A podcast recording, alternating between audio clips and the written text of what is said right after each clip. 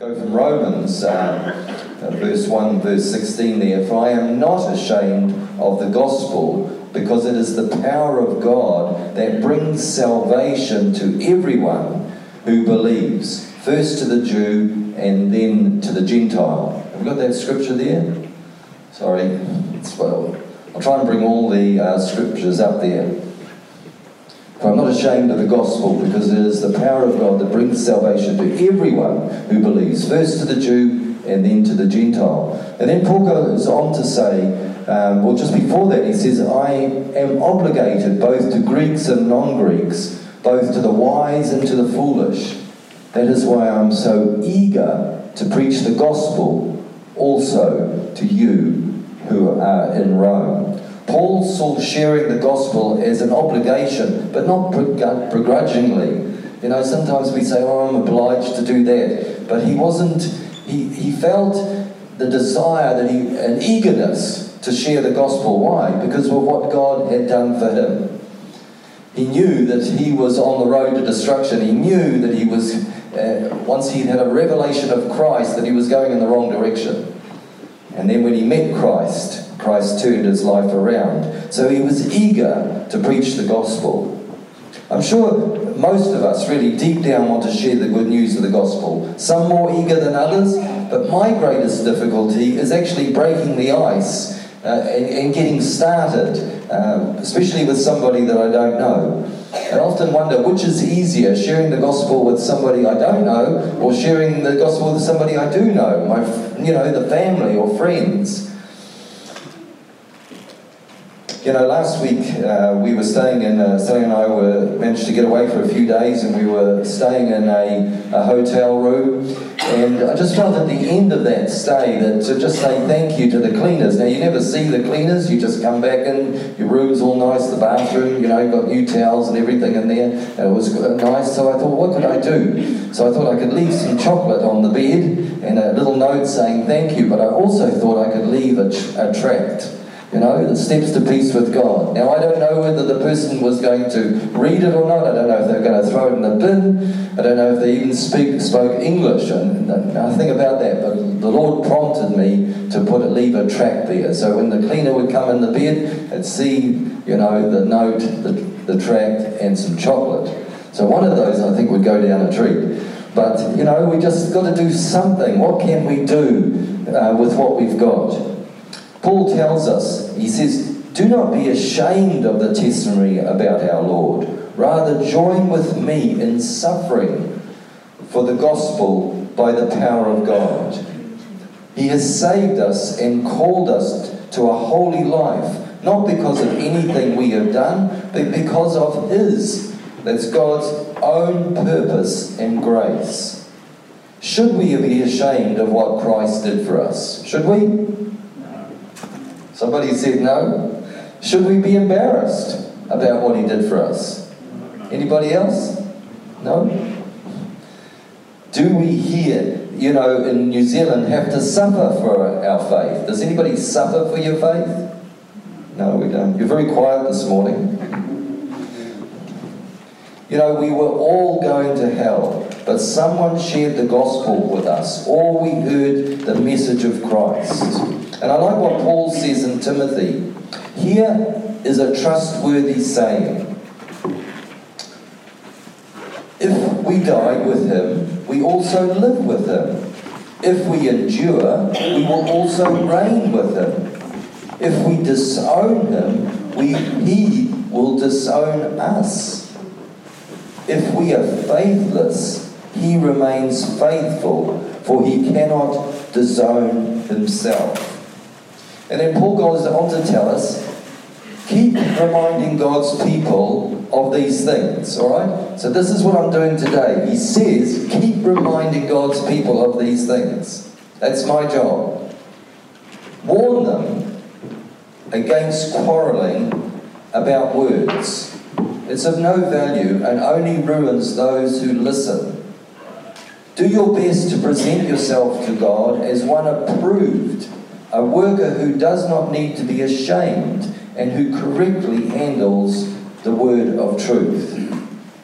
Peter tells us Dear friends, do not be surprised at the fiery ordeal that has come to you to test you, or through something strange, as if something strange were happening to you. You know, it's not going to be easy to share your faith. But Peter goes on to say, Rejoice inasmuch as much as you participate in the sufferings of Christ, so that you may be overjoyed when his glory is revealed. If you are insulted because of the name of Christ, you are blessed, for the Spirit of glory and of God rests on you. You know, if we do have to suffer a little, it's worth it.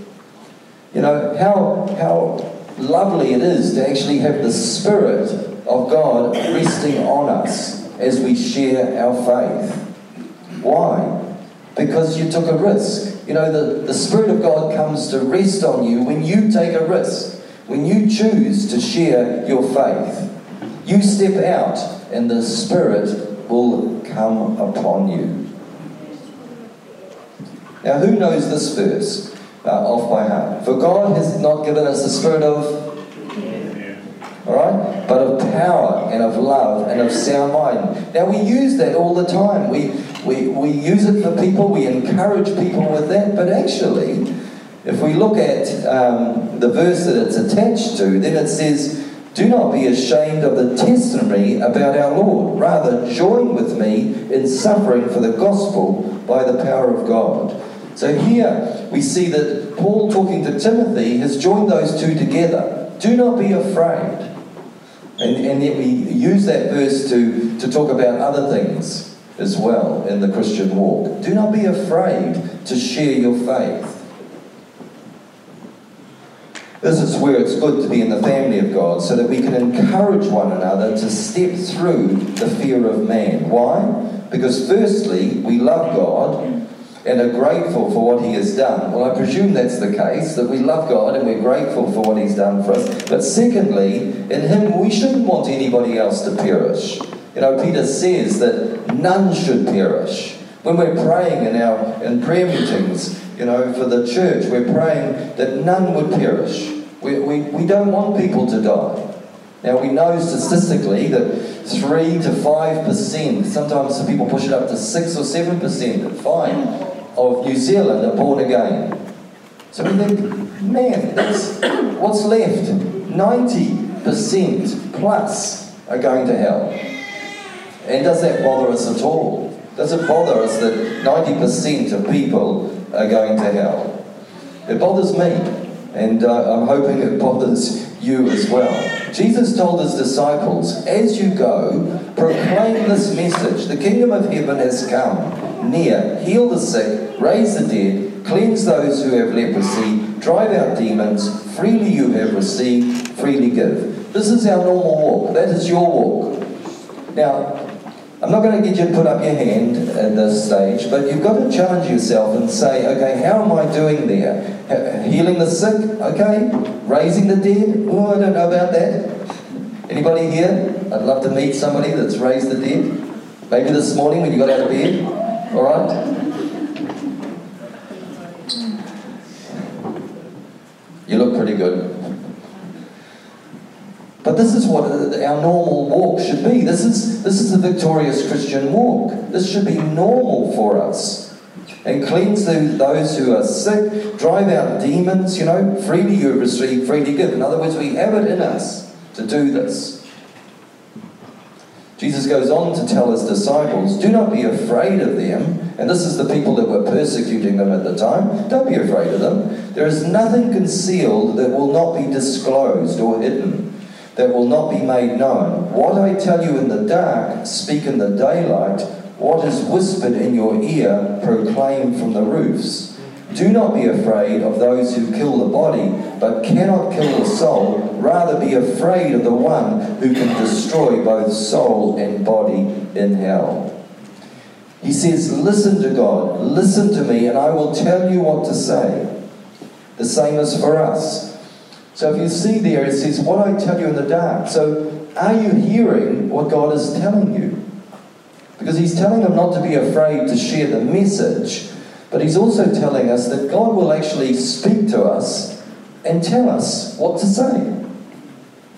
Now, if you think about it, if you look at it and you see what I tell you in the dark. Now, generally, you're not out sharing in the dark, if you know what I mean. You're, you're in your quiet place. You're in your closet or you're in bed, you know, at night or somewhere, and God will speak to you in the dark. And what is whispered in your ear, and that's how God speaks to us. You hear that small, still voice. So He's all the time wanting to encourage us and say, Look, I'd like you to share with such and such, or I'd like you to leave a, a tract on the bed, you know, in your hotel. Whatever it is, we need to be listening to what He is saying. Are you hearing it? You know, in fact, if we're willing to listen, you'll actually bring people to the door. I like it when people come to the door. Sometimes it can, I know it can be uh, a little bit inconvenient or a little bit annoying at times, but I realize that people, you know how difficult it is. I've got to be honest, it's difficult to share your faith. It's difficult to cold call. It's difficult to go into the street and, and share it. Sometimes the opportunity just opens up, and that's great. But when people come to my door, I think, praise God, you know, they've come. They've usually got another motive. They haven't come to hear the gospel, but they've come to sell something. So, I know that I have a captive audience. And I will say to them, okay, I'm prepared to listen to what you're going to say, but would you be happy to listen to what I want to share as well? And of course, they want to do their sale pitch, so most of them will say yes. I said, good, let's, let's do this. And then sometimes in the past, I've got Sally Ann to make a cup of tea as well, you know, and um, I haven't brought them necessarily inside. I take them sort of to the carport or sit on the deck or something like that. And then by the time they've got a cup of tea in one hand and a biscuit in the other hand, you know, they're yours. They, they can't go anywhere.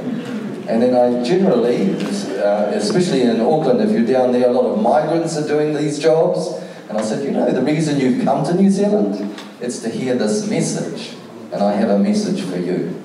All right, so God, we've got to be prepared. We've got to be prepared for what God is going to do. I, I don't mind if Jehovah's Witness come to the door as well, you know, and I'm not going to knock them at all, but I try to get it round to do you have a personal relationship with Christ? You know, and those sort of things. Trying to just say, do you, do you personally know this God that you're talking about? Before I tell them, I don't just say, look, I'm a Christian, I'm not interested, away you go. I'm interested in their salvation. So I'll speak. They can walk past my car with Church Unlimited and don't even see that whole thing, you know, and they arrive at the door. Well, I'm going to share with them. And it's not long before they're going like this.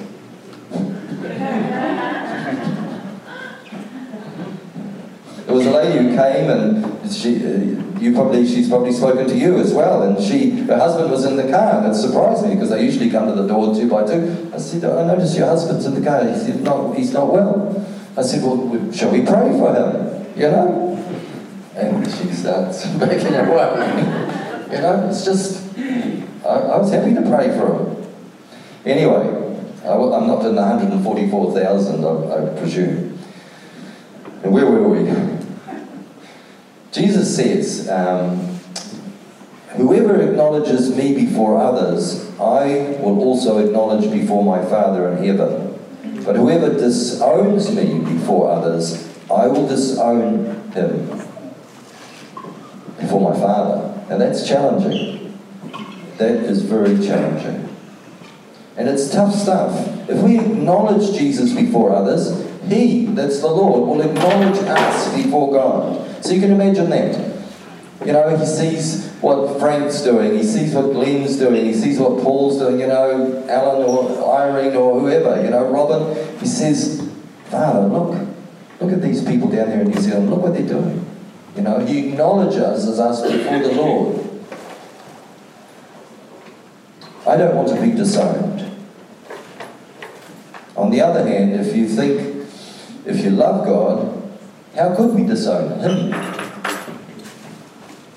Unfortunately, it's too easy to disown the Lord. Peter did it along with the rest of the disciples, didn't he? He was adamant he wasn't going to disown the Lord. No, nope, not going to do that. No. Nope. And then it says that the disciples all ran away at the time of his arrest. And Isaiah prophesied, he said, He was despised and rejected by mankind, a man of suffering and familiar with pain. Like one from whom people hide their faces, he was despised, and we held him in low esteem. We need to check our hearts and ask, Lord, am I ashamed of you at times?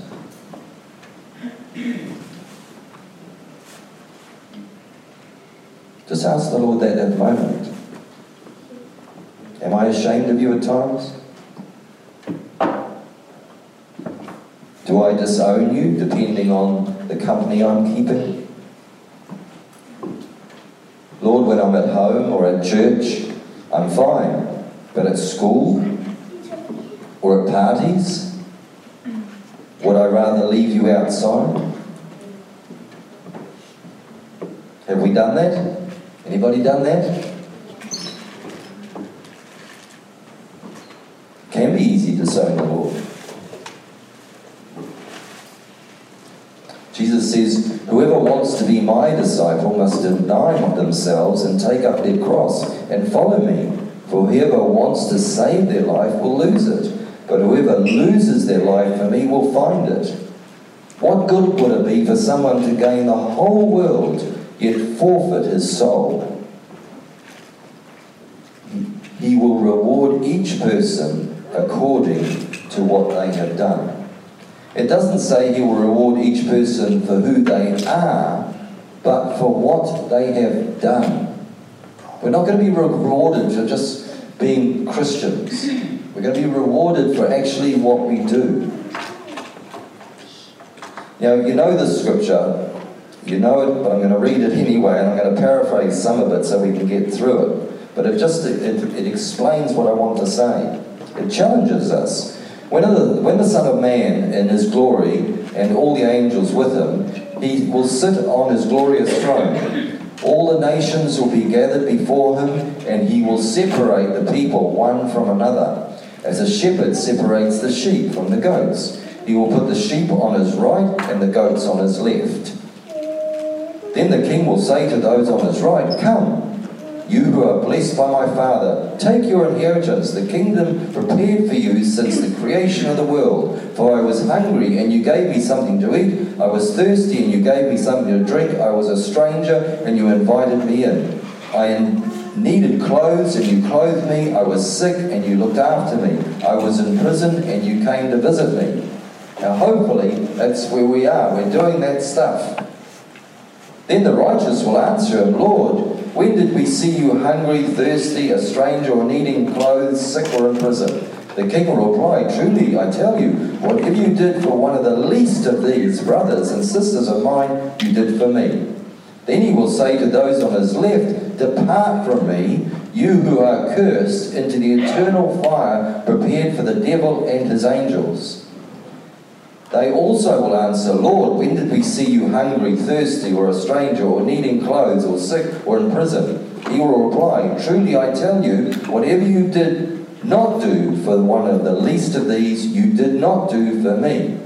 Then they will go to eternal punishment, but the righteousness to eternal life. Now, nobody says sharing our faith is easy. But we are all called to do it. The Great Commission applies to every believer, young and old.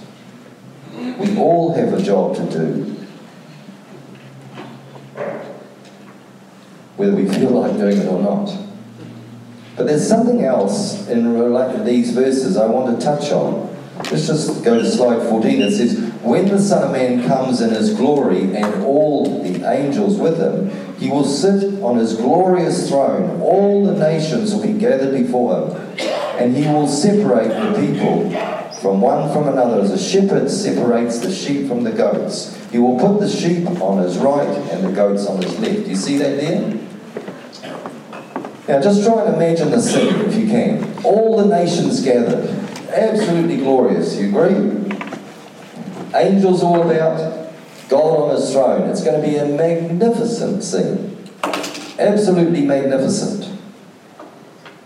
How do you think we will feel on Judgment Day when we see our neighbours, our work colleagues, our relatives, and other people we know being ushered to the goat side? Who do you know that is not saved? Can you think of anybody that you know is not saved? And you're standing in that glorious scene. And you see your friends, you see your family,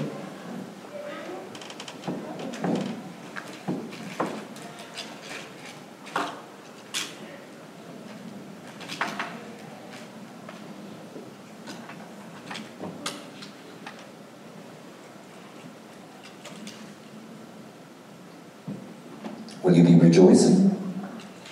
Will you secretly be sniggering behind your hand that they're finally getting their just desserts? Will you be ducking down behind someone in front so they don't see you? What happens when they do see you and call out, hey, how come you never told me?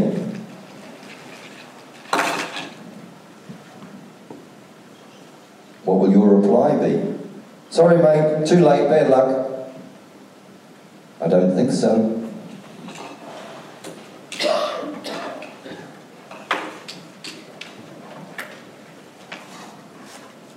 I'm sorry, but this doesn't get any easier. Let's go to Ezekiel. So, at the end of the seven days, the word of the Lord came to me Son of man, I have made you a watchman for the people of Israel.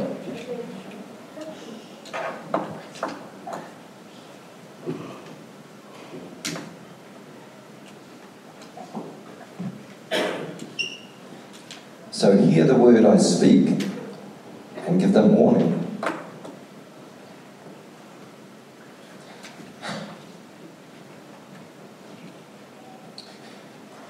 When I say to the wicked person, You will surely die, and you do not warn them or speak out to dissuade them from their evil ways in order to save their life, that wicked person will die for their sin, and I will hold you responsible for their blood. Again, when a righteous person turns from their righteousness and does evil, and I put a stumbling block before them, they will die, since you did not warn them. They will die for their sin. And I will hold you responsible for their blood. But if you do warn the wicked person, and they do turn from their wickedness, or from their evil ways, they will die for the, they will. Sorry, I can't read this. My eyes are watering. But if you do warn the wicked person, and they do not turn from their wickedness for their evil ways, they will die for their sin, but you will have saved yourself. And if you do warn the righteous person not to sin, and they do not sin, and will surely live because they took the warning, and you will have saved yourself.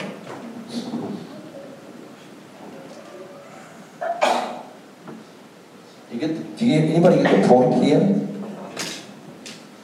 It's, it's not just about us getting saved and going to heaven. We have a responsibility. Now, this is the Old Testament. You could say, okay, it's the Old Testament. But everybody in the New Testament, whether it's Jesus, it's Peter, or it's Paul, whoever it is, is telling us to get busy with sharing the gospel. And it's up to the church. There are empty seats in this church because we're not doing what we're asked to do. You and me as well. There's 3 to 5% of the community in church. There's 90 plus percent of the community out there going to hell. In fact, 35,000 people a day, 35,000 people a day are going to hell who have never even heard the name of Jesus.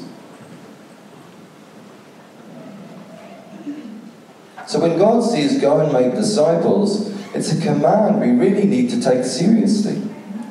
We all have a responsibility to be about our Father's business. I'm just going to invite Wayne up. Uh, Wayne, come, come on up, Wayne. Wayne was telling me a story about what the Lord had been speaking to him about. And what I like is that he did what he was told. Thank you, Wayne. Thank you, Pastor Paul. Morning, church. Morning. Not so long ago, I had an older brother died. Whether he was a Christian, I do not know. But at his funeral, it didn't seem so. And it was distressing. It was truly distressing. A little while after, his son committed suicide. And that son had everything to look forward to. And I mean it everything to look forward to. And in prayer, in a silent time, prayer time, I was pondering on this and I thought, how could this be? Because mum went to church. The majority of, not all, but the majority of our family are believers. Though correcting that, I've got three sons. They all went to church and to Sunday, Sunday school church and to youth group. But I only see one that's an active church member. And ironically, he's a highly ranked military officer. So, in my prayer time, the Holy Spirit said to me quite clearly and defining, go and tell your family. So we have a young son that works his business at home. He gets told, he gets challenged very regularly, weekly, three times weekly maybe. So I've started on my nephews, and it's amazing their reaction. Um, one came up home. These are my two younger people, and I asked them about, do you know where you're going when you die? And he was just, wow. I told him that Jesus Christ, and he was, he didn't know what to say, so I witnessed him, Colin witnessed him. Then another nephew um, ran to him. He used to know the Lord once, but turned right away. And we have three blocks of, on our farm of feijoas. And uh, that industry is really under pressure from, from bugs and a moth that there's no spray for. And neighbours have it on the right, and its orchards have been cut out. And we've been truly blessed, we haven't had that problem. And when I shared to an, another nephew that's a dairy farmer, he laughed at me. And he backed up and he started laughing. He couldn't handle it. But I pushed him into him and he still, still couldn't handle it. The Colin gives it to him in another situation. And, uh, so what we're doing is we're starting at the younger ones and then I'm going to move into the older people, folk. But years ago on our farm we put a cross up on the high part of the farm. And you can see it for a long way away. Now there's a guy, a cousin, second cousin, he lives down the road. Has quite a dangerous job at times. But also he does farming contracting with tractors and that. And he had me on at a fuel station and he really challenged me. I said, why are you picking on me? I believe he was offended by the cross. And when I pointed out to him, brother, you roll your, you go on sleep farms and that, you roll your tractor down the hill, get killed, what are you going to do? And he just, oh. and he couldn't get out of my presence fast enough. So what the Holy Spirit put on me was to share with our family. And we're endeavouring to do that. And times it's easy, and times it's not so easy, but we'll continue to. Way to go, Wayne. Thanks, Wayne.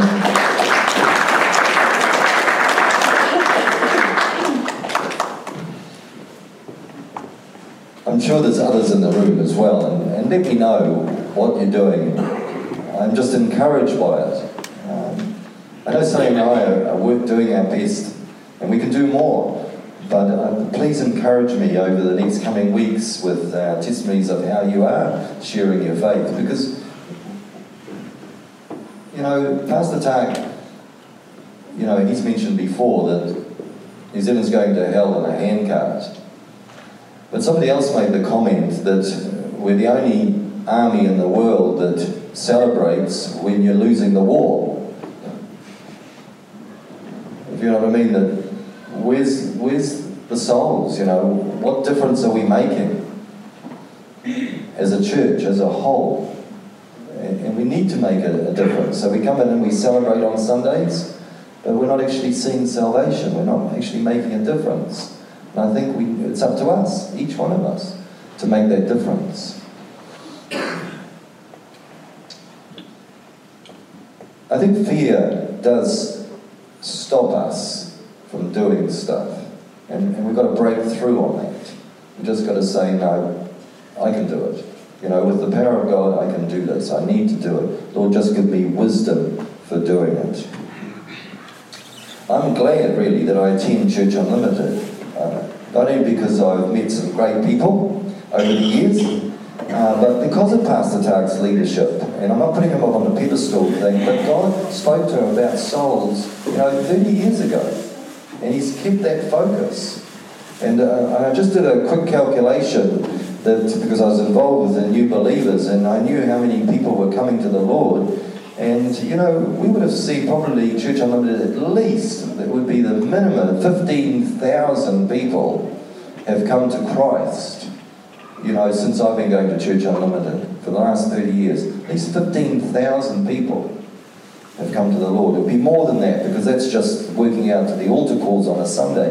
But there are outreaches as well, Heaven's Gate, Hell's Flames, and all those sorts of things. So there'd be a lot more than that. And so, you know, also, since we started here three years ago, we've seen in this church so far over 150 people give their hearts to the Lord. You know, give the Lord a clap for that. You know? It's not a strike thing. It's God's doing something. If we open our doors, we lift His name up, then people will come to the Lord. You know what? Most of those people are young people. I would say three quarters of those souls are young people.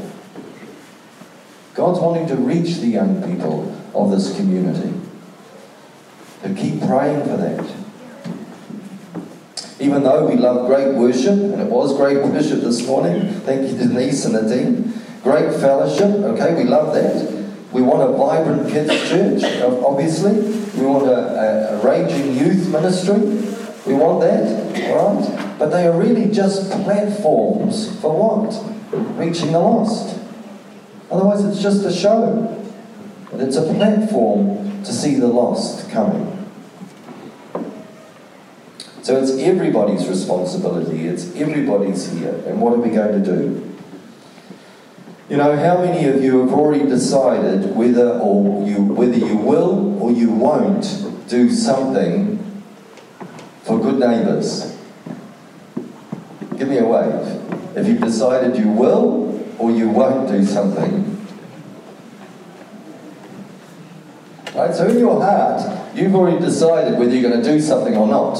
You've thought either, ah, nah, too hard, all right? And you've just dismissed it. No, it's just a thing. I don't need to do that. Or you've said, okay, how, what can I do? Now, it doesn't have to be, you could say, okay, 16th, I'm already busy, that gets me out. All right? But you remember what the, the what the, um, I think the guy who came to Jesus and he was trying to test him and he said, well, who is my neighbour? You know, I can sort of get out of this. Because Jesus was saying, love your neighbour. He said, well, actually, who is my neighbour? And then he told him the story about the uh, Good Samaritan. Remember? And there were two people uh, that walked by the guy in the gutter. Now, we all know that we, we very rarely see somebody bleeding in a gutter, do we? We don't see that often. I used to see it more often than I wanted to, but we don't often see that. So we can actually say, well, look, I don't see somebody bleeding in the gutter. I don't have to do anything. But that wasn't the point of the thing. What can we do? What is something we can do? What can God place on your heart? And it doesn't have to be a Saturday. It, it can be a Friday. It can be a Thursday. It doesn't have to be your exact neighbour. It can be somebody that you just want to show some love to.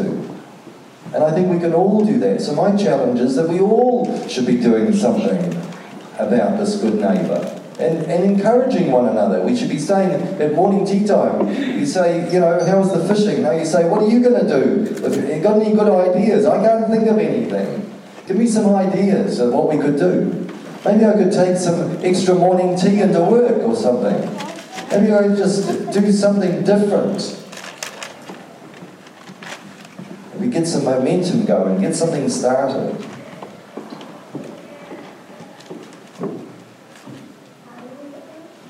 Ask the Lord to help you. And pray. Pray for an opportunity. Just going to show another video. This morning, plenty of videos this morning, but I'm just going to show another one. Thanks, Riley.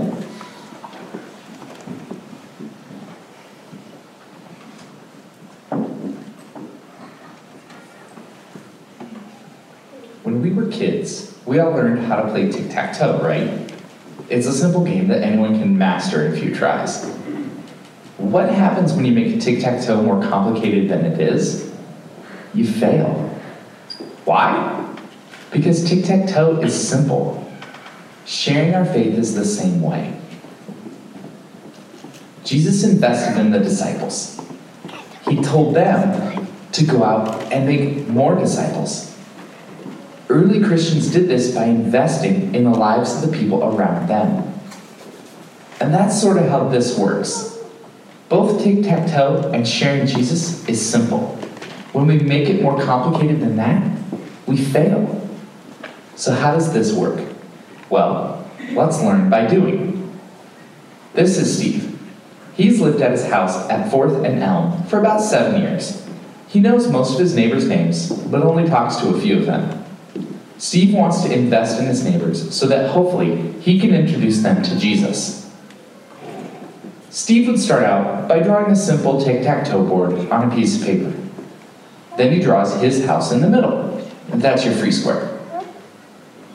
Next, Steve thinks of neighbors immediately around him and writes in the names where their houses are. If he doesn't know the name, that's okay. Just leave it blank.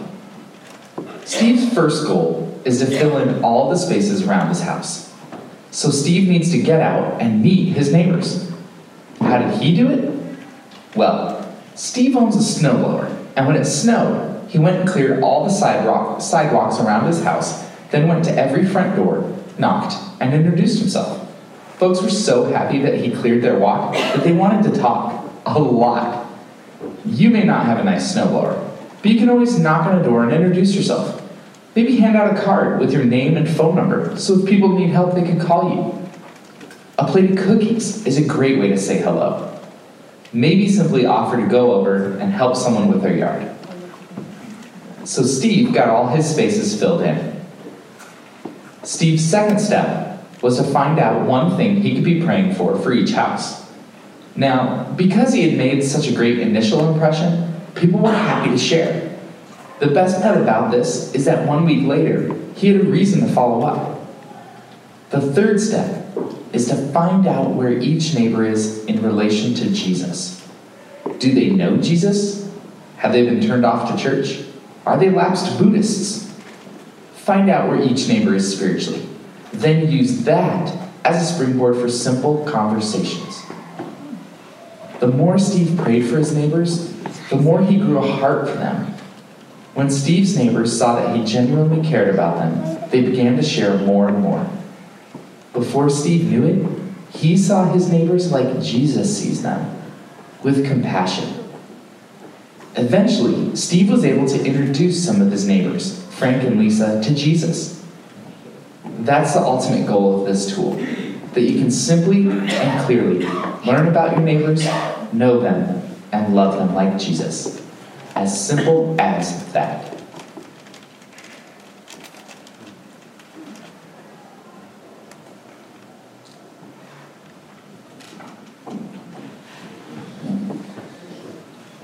I think we've got to challenge ourselves with some of the verses that we've heard this morning. One is we are responsible. Two is the love of God wants to flow through our hearts to reach others, because that's how we came to salvation.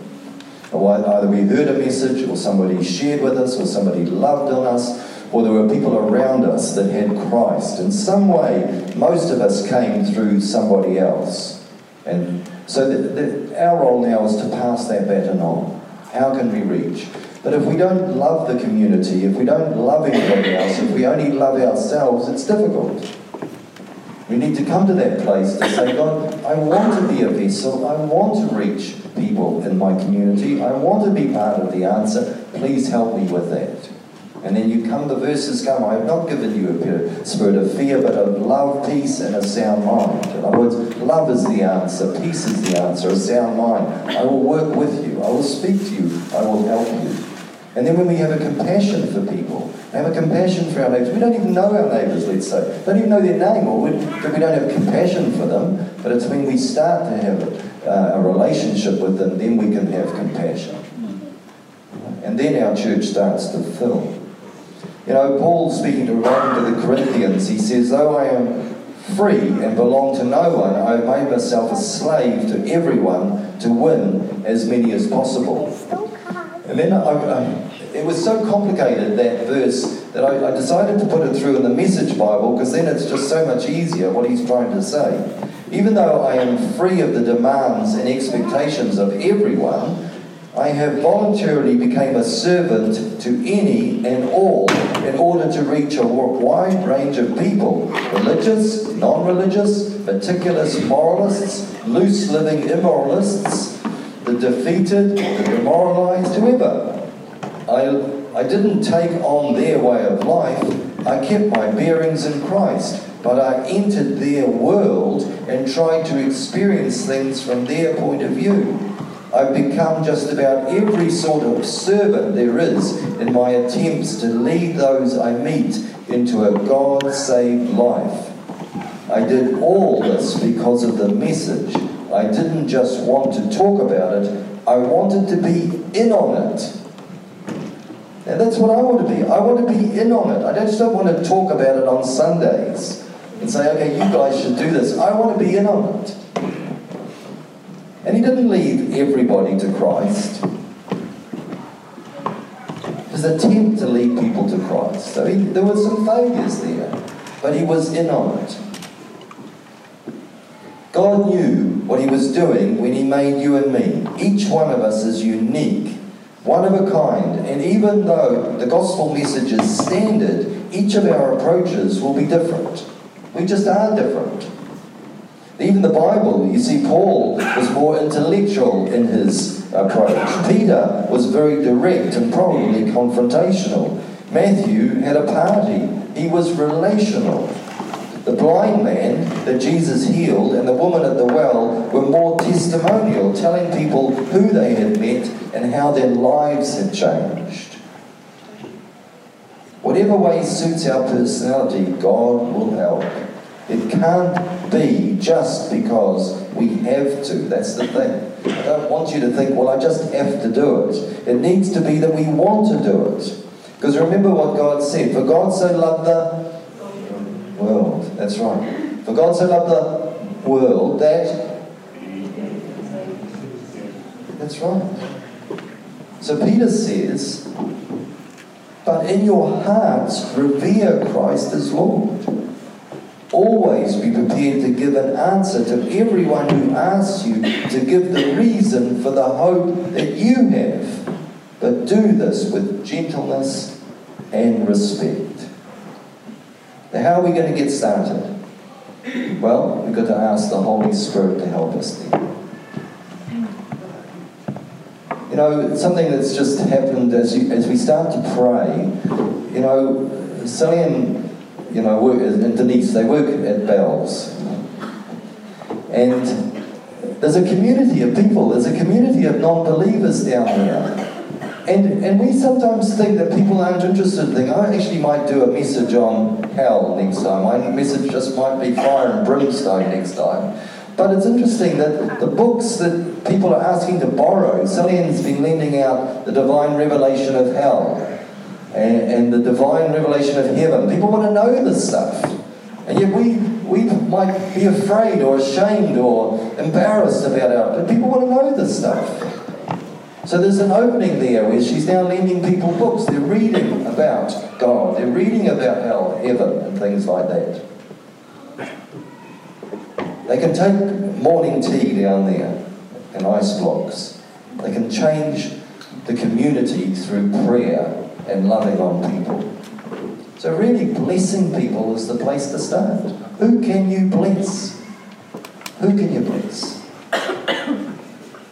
like the musicians to come up, please.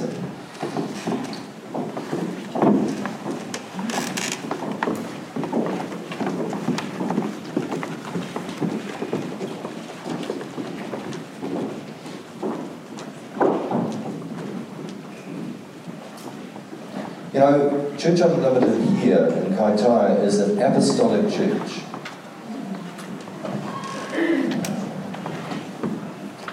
Here, we've been placed here not just to have another church, we've been placed to reach the community and beyond. But it doesn't work if we're not actually reaching the community.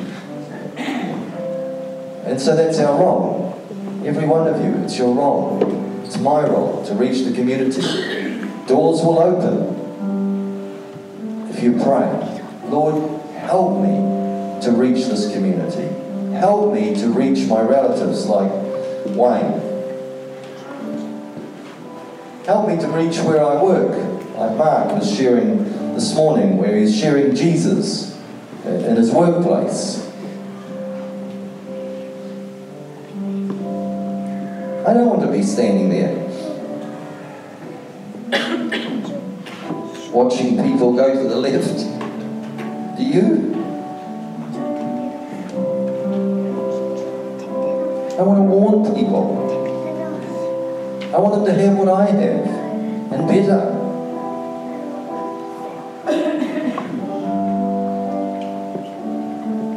Let's just close our eyes and challenge yourself. Say, Lord, am I ashamed of you? Am I fearful? Am I embarrassed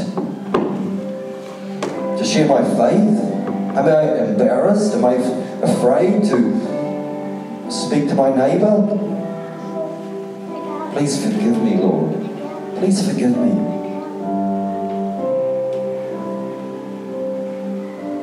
Lord, help today to be a turning point. Help me to hear that whisper in the night. Guide me, Lord. Bring people to me.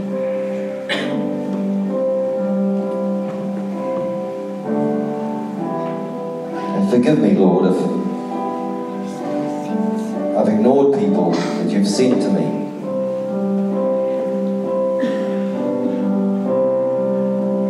I want to be part of the answer.